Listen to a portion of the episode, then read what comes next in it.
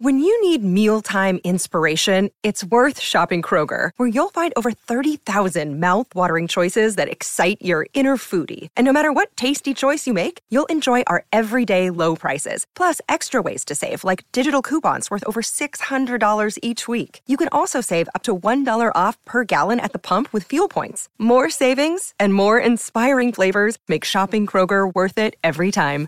Kroger, fresh for everyone. Fuel restrictions apply.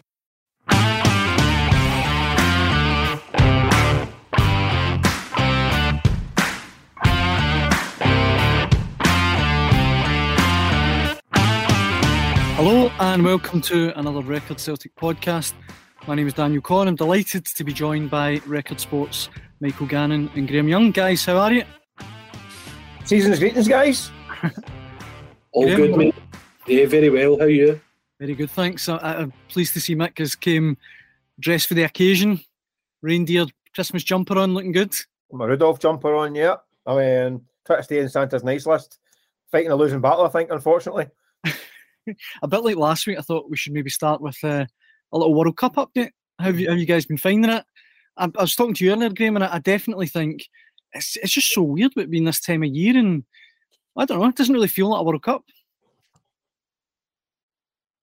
I think it's been. I think it's been. I mean, to be honest, at the start of it, I was a bit lukewarm, but then I must admit, you got right into it. But once you got by the group stages, the knockouts have been really dramatic and good fun. It is weird. It's weird watching the World Cup with the Christmas tree in the background, isn't it? Aye, Um, weird, eh? I feel quite right. But I thought that I thought the the Argentina semi final gave us the, the the moment of the World Cup. I think now every World Cup's got a moment that you remember that World Cup for, whether it's Zidane's headbutt in 2006 or Maradona's handball. I think I think the Argentina semi final, Messi's um, assist for the third goal is going to be the moment of the World Cup. It might be the moment that led to Messi winning the World Cup, or it might be the moment that led to Messi just missing out the World Cup. I think that was that was the moment. It was a a global figure doing something really spectacular on the biggest of stages. That, that's given us our, our Qatar defining moment, I think. So that was that was good to see, wasn't it? I thought the Holland game was great as well. Holland, Argentina, that comeback and stuff. Um, and Moro- Morocco, we should mention as well. I mean, it's mad to think we're recording this before they play France in the semi final. Nobody scored against Morocco. They've conceded one goal and it was an own goal. That's mad. That's absolutely insane when you think about it. I think it's Aye. one- one of these underdogs that if you, if you didn't you didn't know they were underdogs, you wouldn't know. Like they're well, they're just brilliant. They're, they're excellent. It says this before a 4 0 France win and Mbappe hat trick, but um, no, they're really well organised, good team. Like, and everyone goes on about um, like Greece as well. Like, they are actually quite similar. Actually, Greece weren't even that negative that team in 2004. I'm showing my age here, but they were obviously well organised. But they always had a goal threat. And Morocco seems similar, so. Mm. Um, aye, it's been good. It's been good fun, enjoyable watch. I don't like I don't like underdogs doing too well in, in these tournaments. I must admit. I like them doing well enough. I like them getting the odd wee win in the group stages, but I don't I know maybe the odd kind of last 16 or something like that. I don't like seeing the underdogs getting all the way to this stage. It does my head in. Um, when Croatia get to the semi-finals, having won one game, they beat Canada. That was only game they won. They're boring their way to the last four. In Morocco, all right. I mean, that's- that's been a story, I suppose, isn't it? But again, not the most exciting in terms of the way they play. I, I, like I like my World Cups. I like the big guns coming together, and, and I must admit, um, so I, I'm hoping it's the Argentina France final. I, I'd love to have seen the, the, Portugal uh, Argentina final, the Messi against Ronaldo final. I like to see that one. Um, but no, I don't like I like underdogs doing well, but not that well, to be honest with you. Um, especially at Croatia to my head in. At Croatia, many people say, "Oh, there's a nation only four million. We've got like five and a half. And we we can't we can't seem to even get to these tournaments. and then get to the last four. You know? It just shows us up even more how well they're doing in these competitions. But um, Do we? I mean, I, I know. I'm just a bitter, bitter, jealous wee man. I know we're recording this, as I say, just before France and, and Morocco play tonight. So if you're listening to this in the future, you already know the outcome. But do, do we are we all in agreement that it, it kind of looks like it's Messi's destiny to win the World Cup? Uh, may, may, yes, but it's not just him. It's the fact that Argentina just. They're made. It's not. That's the point. Like 2010, Maradona was the manager, and they were the most attacking Argentina side you'll ever watch. And they were, they were hopeless because they couldn't keep anyone out. And Germany beat them in the quarterfinals. Um, but this team is just made a bunch of tough guys battling for him. They're, they're set up to win for Messi at 35 years age. So I think they've got a cracking chance. But same with France as well. But EKPK's fine unless Morocco uh, able to kind of make a, a, a surprise a surprise appearance. But we'll, I'm sure our listeners will probably know more than us by the time they hear this. We'll wait and see what happens there. Well, since the, the last Celtic pod we, we did, Mick, um, one of the me I remember you and I were talking about how in Swanee as well we were saying how we fancy Brazil. Now obviously Brazil were sent were sent showed what we knew and they were sent plummeting out by Croatia. And man of the match in that game was Josip Juranovic. Um, obviously Celtic right back. He's been in the headlines a lot since that game. William Gallas was one yesterday saying that he's the forget Neymar, forget Mbappe. Juranovic has been the best player of the tournament for him. I mean, firstly, I mean, is that a bit over the top? And secondly, is, should Celtic cash in now while he's stock so high? Well, I think it's a wee bit over the top. In fairness, I think it's a, it's a smashing tournament.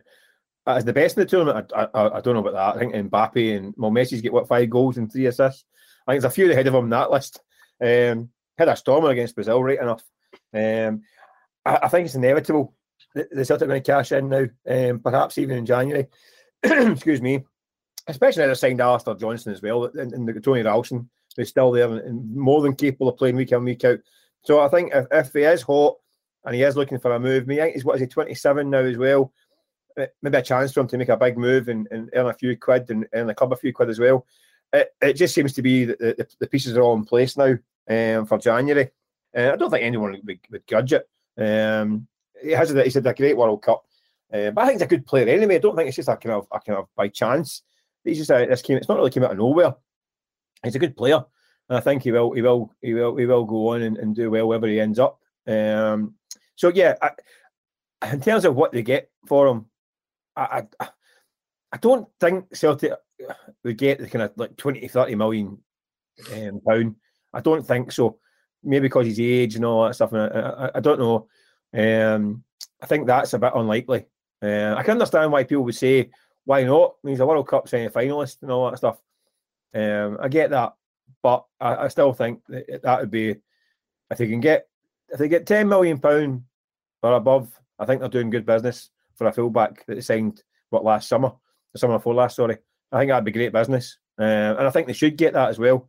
Because um, the World Cup does put a premium on them. I think there's no doubt about it. Um, but if they can get twelve million pound for him, that's some bit of business for a guy signed for two and a half million quid, and he did well for the club. I think that'd be good, a good bit of business. No. Um, if they can get more than that, if they get up towards twenty, then then fair play. Um, but I don't think there's any hurry. I think you should sit tight and see what, what comes in. Um, it's not even it's not even January yet, so I don't think they should jump at the first bid because um, you might find there's a there's a few a few clubs interested because it's um he's a very modern fullback. He can play a variety of positions. Uh, very versatile. If he plays that fullback role, he can overlap, he can underlap, he can play inverted as the, as the modern way seems to like. He plays a lot like country that way as well. Um, so he has got all that all the attributes um, that, that clubs would be looking for. So yeah, I mean, Celtic should, should sit tight and hopefully there's some kind of bidding war for him, and that pushes up the fee even further. Uh, Graham, what do you see his value being? Um, I agree with Mick in the sense I think a top top Tierney money's probably not realistic, just for varying factors. Um, but I, th- I think what the point there at the end, Mick said he's a very modern fullback. That really rings true, and that's what he is. And scouting as well. We talk about. I'm not I'm not trying to decry scouts here, but sometimes it is pretty simple what you're looking for in the mod a type of player. So he has played multiple different formations. He's very good at tracking back, decent pace, and he likes to run with the ball. So that's appealing. Every big club in the world know they can't spend 40, 50, 60 million in every position. Juranovic battle tested with a good Croatia team over the last two, three years. Champions League experience with Celtic. It seems a kind of tailor made signing, and that kind of fits into that 12, 15, 12 to 15 bracket for me. Still got a long time left in his contract. Um, I, he just looks like the type of player. Do you know what kind of player he is? He's the type of player you'd be watching in the pub. Say he played for, let's pick another league that's kind of similar to say, say he played for Genk or Bruges or a team like that, and you go, oh, wish, wish my team had a player like that. That's the type of guy he is. He's a, a very capable right back that's obviously destined to play in a higher league, um, and that's that's good for Celtic. And obviously, Ange Postecoglou spoke at the AGM about bracing supporters for big players leaving, and this is what it means. This is it. Getting guys in, two, two and a half million, developing them, playing well, selling on, and um, with added kind of caveat that Alistair Johnston, who I, I, thought he was really good. I've got to be honest, I was really impressed with him at the World Cup. Uh, comes in straight after, so I think that kind of price bracket for me is where. Uh, and I, think Celtic will know that know the value as well. I think they'll know the kind of market and the team shopping. So I think that would be kind of good business for all. I had a a chuckle after the after I think it was his pre-match after the game the, in the quarters done one of these press conference things and he said, um, listen, I know I'm not a kind of 20 to 30 million euro player. And I'm just busted laughing. I thought if I, was a, if I was a Celtic press officer in that room, there'd been rugby tackle at that point. Shut up. Shut up. Yes, you are. Yes, you are. I'm, I'm, I'm kind of, I'm, I'm a wee bit all over the place with this one because, like you were saying there, Graham, I think see if you got 15 million from, like you were saying as well, Mick, he's done well for the club amazing money, amazing profit. But then on the other hand, I think seeing the modern game, see for a big club, 20 million's a drop in the ocean these days. I don't know if Celtic should maybe, well, this hype around him at the World Cup should maybe really try and hammer home. He's got a contract till 2026. I don't know if they should really milk it for everything it's worth. Oh, listen, totally. If they can get, if they can get, if they say they get 20 million pound from that, be sensational business for a oh, football. Ten uh, listen, listen, Everton signed uh, Nathan Patterson from, from Rangers for a, a, fee up to 16 million quid. Aye, true. Aye. Uh, but again, that's a young lad with potential who could go on um, again. So yeah, I, I, take that. I take that point totally. Um, it is the World Cup premium. And listen, you can understand why the club would do business because even 15 million quid, if that means Celtic can go and buy three, five, five million pound players, that's that's huge savings for Celtic. A five million pound player. Uh, so it's, it's it's it's very much works for, for all parties. Listen, I think I, said I did the last time in the podcast. I don't quite understand the clamour to get me his bags packed out the door because um, I still can keep hold of him, and I've got a very good player in their hands. But there's less need for it now because they have got. I said nobody be worried about Anthony Ralston on a weekly basis playing in Scotland, and I said the new lad um, Johnston does look, he does look the part, big strong, a big strong boy. Um, who, who could do who do a job on a weekly basis as well. So uh, uh, it's a good position for Celtic to be in. They've now got three fullbacks. One of them is worth a right good few quid in the back of the World Cup. So it's a nice position to be in. You'd imagine, Graham, the fact that uh, Johnston is now touchdown in Glasgow, he's signed. Celtic are expecting to do business with Juranovic this in January. Yes, yes, hundred percent, and that's. But again, it's almost like fail safe in it as well. You've got the fact that Celtic probably I've been anticipating that, irrespective of the title World Cup Juranovic had on the back of this. I agree with the point you made, Daniel, in the sense that they probably kind of a wee bit more uh, brinkmanship in terms if it comes round to negotiating to maybe get a wee bit extra than they maybe initially anticipated. But at the same time, Celtic, I, I don't, I think it, I, I think it is time to sell them because you've got that moment, haven't you, in time. Who's to say what happens? You're not going to free right backs of that kind of quality. One's not going to be left out the squad. Seems the right moment. You've brought Alistair Johnston in, and um, again, it touches so you about Postecoglou's transfer methods and the way he works. And the first last summer was about getting loads of guys in. Obviously, great eye for a player that worked, but now you can really see the not ruthless streak, but that kind of hands off in terms of close to players, but not too close, so it doesn't become too difficult to move potentially Juranovic or others on in the future. And that's I think that's probably the one thing. Even though Celtic so big in the past with Wanyama and Belly, it, this is this the first thing they're probably gone one window, not early, but earlier than expected. So if Juranovic does go, it, it, definitely shows a new Celtic. The type of Celtic Postecoglou has been talking about, about teams like Bruges and Porto and whoever the teams that consistently qualify for the Champions League and make a make medium waves anyway that Celtic would like to do in the future. This isn't what these teams do. They buy players at a small price, sell them on, keep bringing players in, and uh, eventually reaps rewards. Uh, they keep progressing. I think that this potential exit is tied completely to that strategy. Uh, Celtic been a bit more ruthless, a bit more uh, cutthroat in terms of dealing uh, transfer dealings, especially outgoings. I think I think Celtic been burned in the past a wee bit. And the transfer business has been, been superb through the years in terms of sales. But they have missed the boat a wee bit with some guys in terms of how much they could have made. When you look back at, I think it was Edouard at one point was talking about 25, 30 million quid down south. Missed the boat for that one.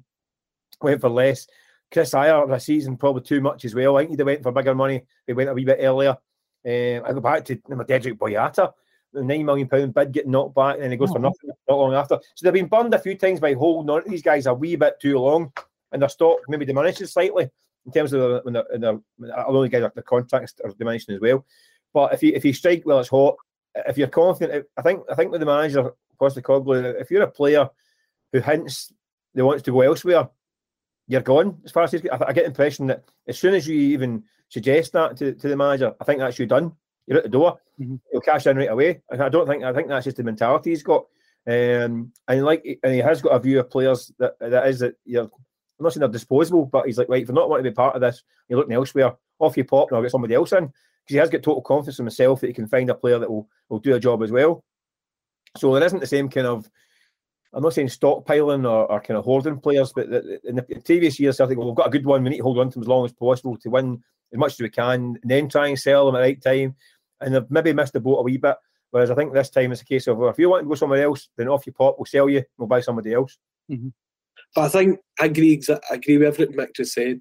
But I think this is one of these I'm not saying Juranovic trade. I think he is ambitious. I don't think he's ever made top money in terms of wages. So they've got in wages that he wants to go and do it. Totally get that.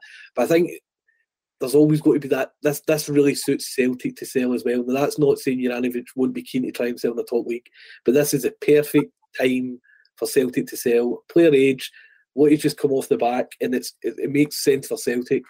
Um, it's just a good deal, and then comes that a guy like Juranovic gets to challenge himself um, probably in a top league. That's why even the Torino link, I know they play in Serie A, I still feel if you've got these kind of mega clubs interested, even if you're part of the squad like Chelsea, Atletico Madrid, to me that still would prove a bigger temptation. But obviously, the next few weeks will tell us everything. Mm-hmm. I definitely, you mentioned there, Graham, um, Torino today in Record Sport Online have been uh, the latest linked with Juranovic, but I definitely think there will be bigger clubs in for him. Uh, and obviously, it'll be it won't be a boring month, that's for sure. Um, Another transfer that's kind of looming uh, in the background, uh, we talked about it in the last pod as well, but Georges Giakoumakis, today in Record Sport, he's been linked with a, a club in Saudi Arabia. Um, and I know uh, there's obviously been reports that he expected a better deal. I mean, Graham, you went on the last pod, so maybe start with you. Would you would you push the boat out to keep uh, Giakoumakis? Um, obviously, we spoke there about the Postecoglou way and how he deals with players and transfers. Yeah, you understand. So that's the general rule. But just as a player, um, I think he's brilliant. Honestly, I think I've what a few times, and I know he's. It's just the hold-up play. That's the thing. Is I still think Giakoumakis' ability to give Celtic that extra dimension, even in games he's no scoring. I, I still think he's such a vital commodity to this team. So I, I would obviously be keen. But again, if Celtic are looking for that profile of striker, to potentially replace him. That obviously changes the rules in that sense. But purely in Giakoumakis, I think when he came in, there was this hesitation about his goal record. Like, oh, it's almost kind of counterproductive when somebody scores so freely in Holland. There's almost like, oh, is, it, is he actually good? And it very quick. I know the first few months were difficult with injuries, but I think as much as the one-touch finish and his record on that front, it's actually his other parts of his game that eh, you need to be careful when you say this. But Hartson Sutton Dembele would probably be the three standout strikers, robust Celtic strikers of the 21st century. And Giakoumakis f- compares favourably because he really is a handful. He brings, I, I think the Shakhtar Donetsk game, that night, he was the right, the one each game at home, he was the right call to start up front. Kyogo was the one who was uh, misplaced. He didn't need to be playing attack midfield. There's probably a better way to arrange the team. But I, I think Postecoglou's team, with all the passing and the movement, I think they get a, an authority when Giakoumakis plays. He brings the Scottish element to their style. They're not just a pass pass team. Um, and I would, I think, I think it'd be a must keep. But at the same time, these things move quickly. Celtic got other strikers on the radar. I think maybe similar to Juranovic. I think it could be a thing where get paid top money, understandably. But I think he'd be a waste. I think he'd be someone. I kind of, you know, like after Tottenham up, say bottom three, bottom four team in England. But there is teams in the lower half English football that to me would be a no-brainer signing. Fits the league. Look at someone like Mitrovic, the goals he scored at the top end of the championship, bottom and now doing it for Fulham. I'd, I'd see no reason why a Nottingham Forest or a Bournemouth or it'd be fit Bournemouth got a couple of half decent strikers, but that's the type of I, am a big fan, always have been, uh, and I think yeah, actually for all Kyogo's ability, I just think Giakoumakis always brings something different. I think he's a, a vital part of the Celtic team. given Mick what you said there about um, Juranovic and if there's a hint that he wants to go, as there definitely is around Giakoumakis, do you imagine that a, a partner of the ways is just inevitable now? Uh, it does look that way. Excuse me. Um, it does seem, seem to be the case. Um, listen, you get, you get a player who's maybe not that that that chuffed at not play every week, and who is what 28, a couple of young kids, hasn't really made much money in the game so far in his career, um, and thinking he could do with a, a, a bumper payday. So I, I, get why Giakoumakis might be feeling a little bit uh, itchy about making a move somewhere. So I get I get it. Uh, I think I'm, I'm, i tend to agree with Graham. I think he's a, a real asset for Celtic, uh, especially uh, like you say the, the kind of the domestic games. He adds a bit of different dimension to Celtic. I, I like the way Celtic play when he's in the team, and they tend to get the ball in the box a bit earlier and all that stuff. And uh, I think he's a he is a real asset. Um, I, I can see. Uh, likewise, I think I think he's tailor made for a team like the English Championship, like at one like a promotion chasing team where that dominates the ball and is uh, got a lot of possession. I think he would, he would do a terrific job at that level. Um, which, by the way, makes him a very expensive commodity as well. Mm-hmm. Even for that level, I mean, uh, talking a goal scorer like, like him, um, if there's a way to keep him happy and keep him at Celtic Park, I think they should try and explore it.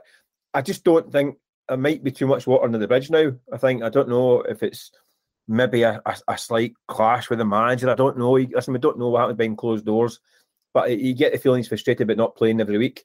I mean, first choice when he scores so many goals. But the way Celtic play, that he, he doesn't, he tends to be the kind of second choice, uh, and he's the one that gets brought in to give Kyogo a wee rest now and again, or if he's injured. Um, so I don't know. Yeah, I think it is inevitable. He will, he will, he will maybe make a move now. Um, but I, I think it'd be a mistake. But listen, you can't, you can't change the guy's mind if that's the way he feels. There's not a lot you can do about it. Like I say, if, if you give that in, indication to the manager, not particularly happy. I get the impression, that, right, you're off, off you, off you go, off you pop, we'll bring somebody else in. Um, I just think he may he'll end up one of these players that in in in three or four years' time, people will say it's just a shame he didn't stay longer. Mm-hmm. I think that he might, might end up one of those kind of guys that, that, that folk think he was he was actually really good.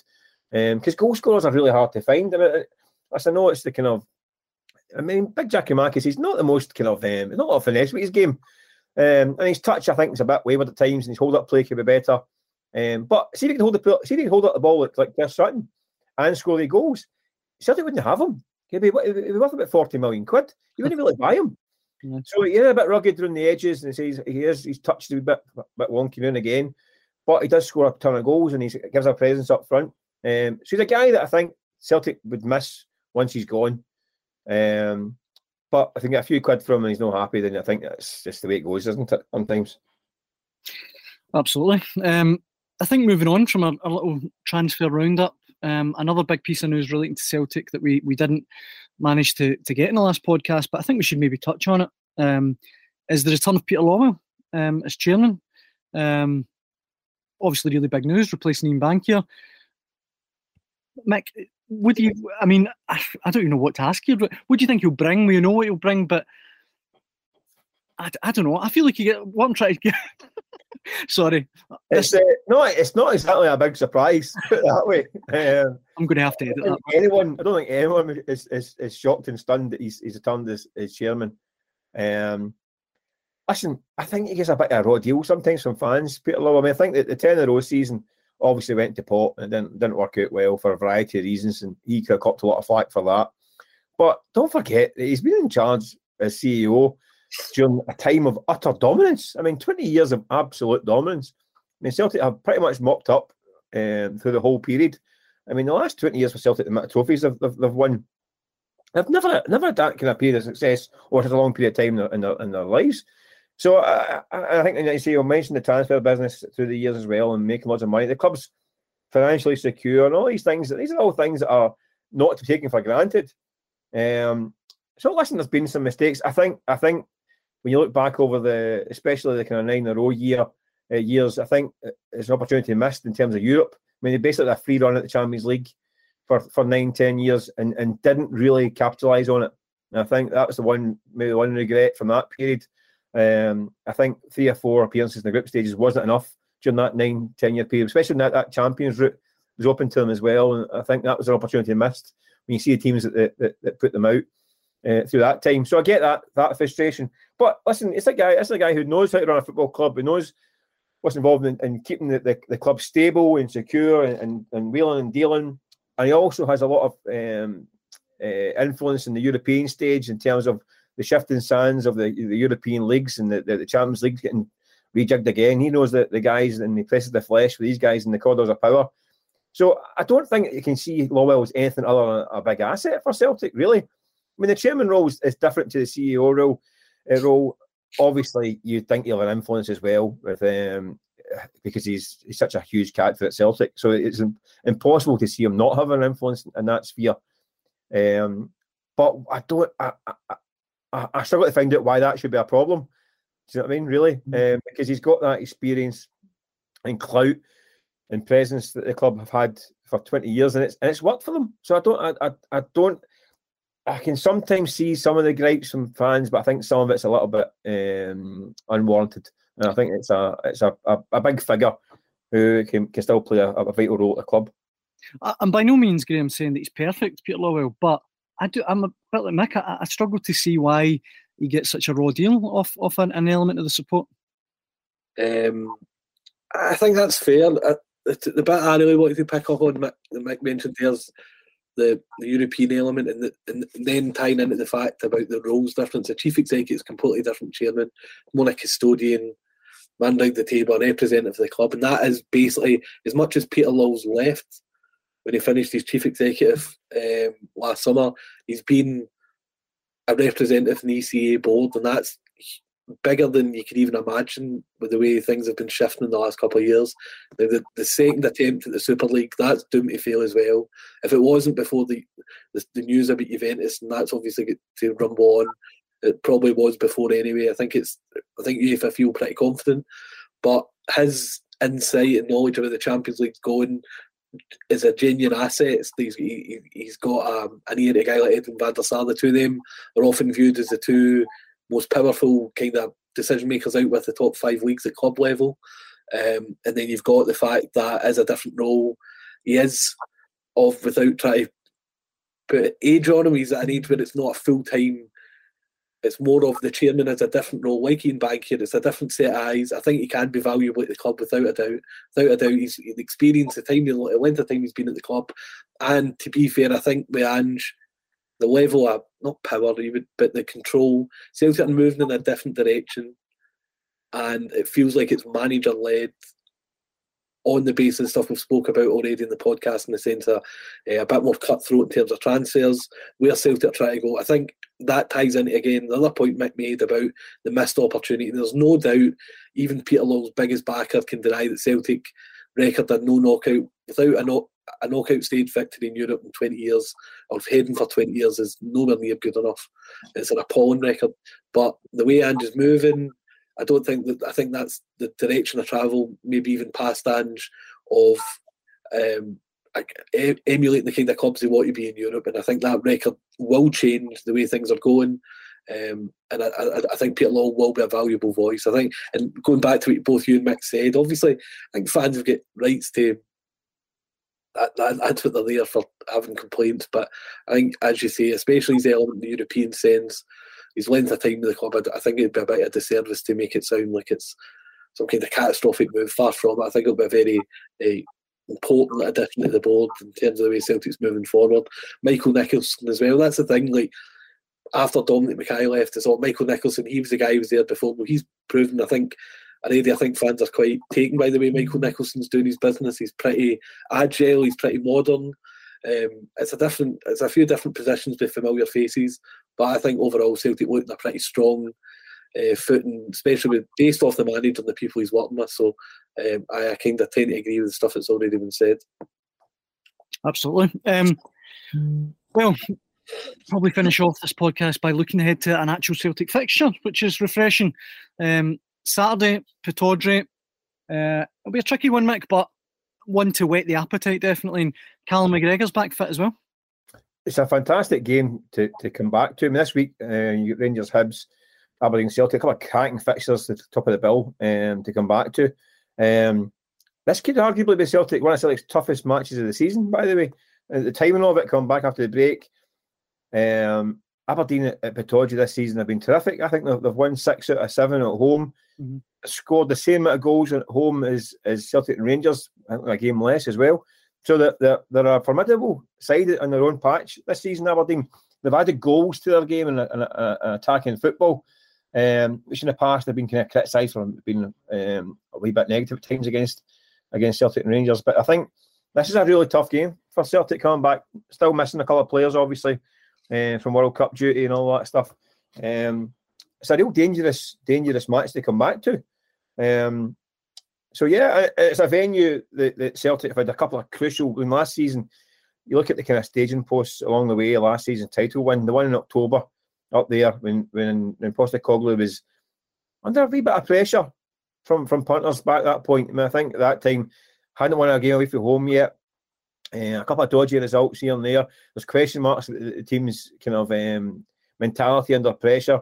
They go out there and score. I think it was Jota scored late on, didn't he? Ah, it was Jota. Yeah, to get a two-one win, and that that was viewed. He the manager himself said that was a, that was a real turning point in the season. They never really looked back. Um, then back up there again. I think they not have a two-goal lead that surrendered up there as well, and then come back and win again, kind of fairly late, late on. Um, so these they were two huge victories up at Pittodrie, but they were really hard to be dug out. Um, and I think it could be more of the same on Saturday because I think I think um, Aberdeen will think this is a good time to catch Celtic straight after the break. When it's uh, it's going to take teams a wee bit of time to find their feet again. Mm-hmm. Um, so yeah, it's a real, it's a cracker. I, I, I, don't, I think, I don't think it's a banker for Celtic. Celtic, that's for sure. No, and Graham, we've talked about the World Cup. We love it in that, but it's great to see domestic football back in it. Oh, fantastic! This is a Mick's nailed it. He's proper sell job there. Do you know? I think Sky are missing a trick with. I know. Honestly, genuinely, it's Aberdeen. The thing, Derek McInnes is way under way underrated for what he achieved at Aberdeen over the years, right? But fundamentally, towards the end, it was getting a bit stale. Jim Goodwin has managed to really need two strikers, Duk and Miovski. Don't see many strikers arrive in Scottish football, and they've got two of them. Um, I think Max nailed it. with A cracking game. Um, and you're right with Celtic. The fact that off the break, you assume they'll be able to just ready to go again, but it doesn't work like that. First game of the season, Aberdeen Postecoglou was um, expecting more from his team. Didn't believe they were at their levels. There's no way you can expect them to be at their levels on uh, Saturday. Uh, but it's that kind of intrigue. But I think what suits Celtic, it's going to be really difficult. But what suits them is the fact this is probably the most attack-minded team they'll face out with Rangers in probably last three, four years. Like they're really gung, like not gung ho, but they they really go for it. Aberdeen, they're not going to take a backward step. Um, and uh, the two strikers are really good, especially Lopes. That's the kind of player who probably due his record at Benfica came through with Jota, but he's going to play at a really high level. He's he's really really good, and uh, I know Miovski gets a good name as well, of course. But everything I've seen a Duk so far, I've been really really impressed. So, I think cracking game at the weekend and uh, Swanee had a good piece during the week there. I thought about Matt O'Riley and just about how he's kind of primed for goals again. I think if he goes out of position on Saturday, I just fancy O'Riley to kind of big say. So I think it'll be similar to two games last year. a Couple a goal here or there, but I think it'll be Celtic will get it. Um, and it's just an absolute absolute cracker. It'll be very good. Aye, absolutely. Well, the game's on Saturday, and we will be back next week with another Record Celtic podcast poring over the result. Um, Mick Graham, it's always a pleasure. Thanks very much for joining us. Good stuff, guys. All the best. Good job, Dan. And we will be back next week. Thanks for listening.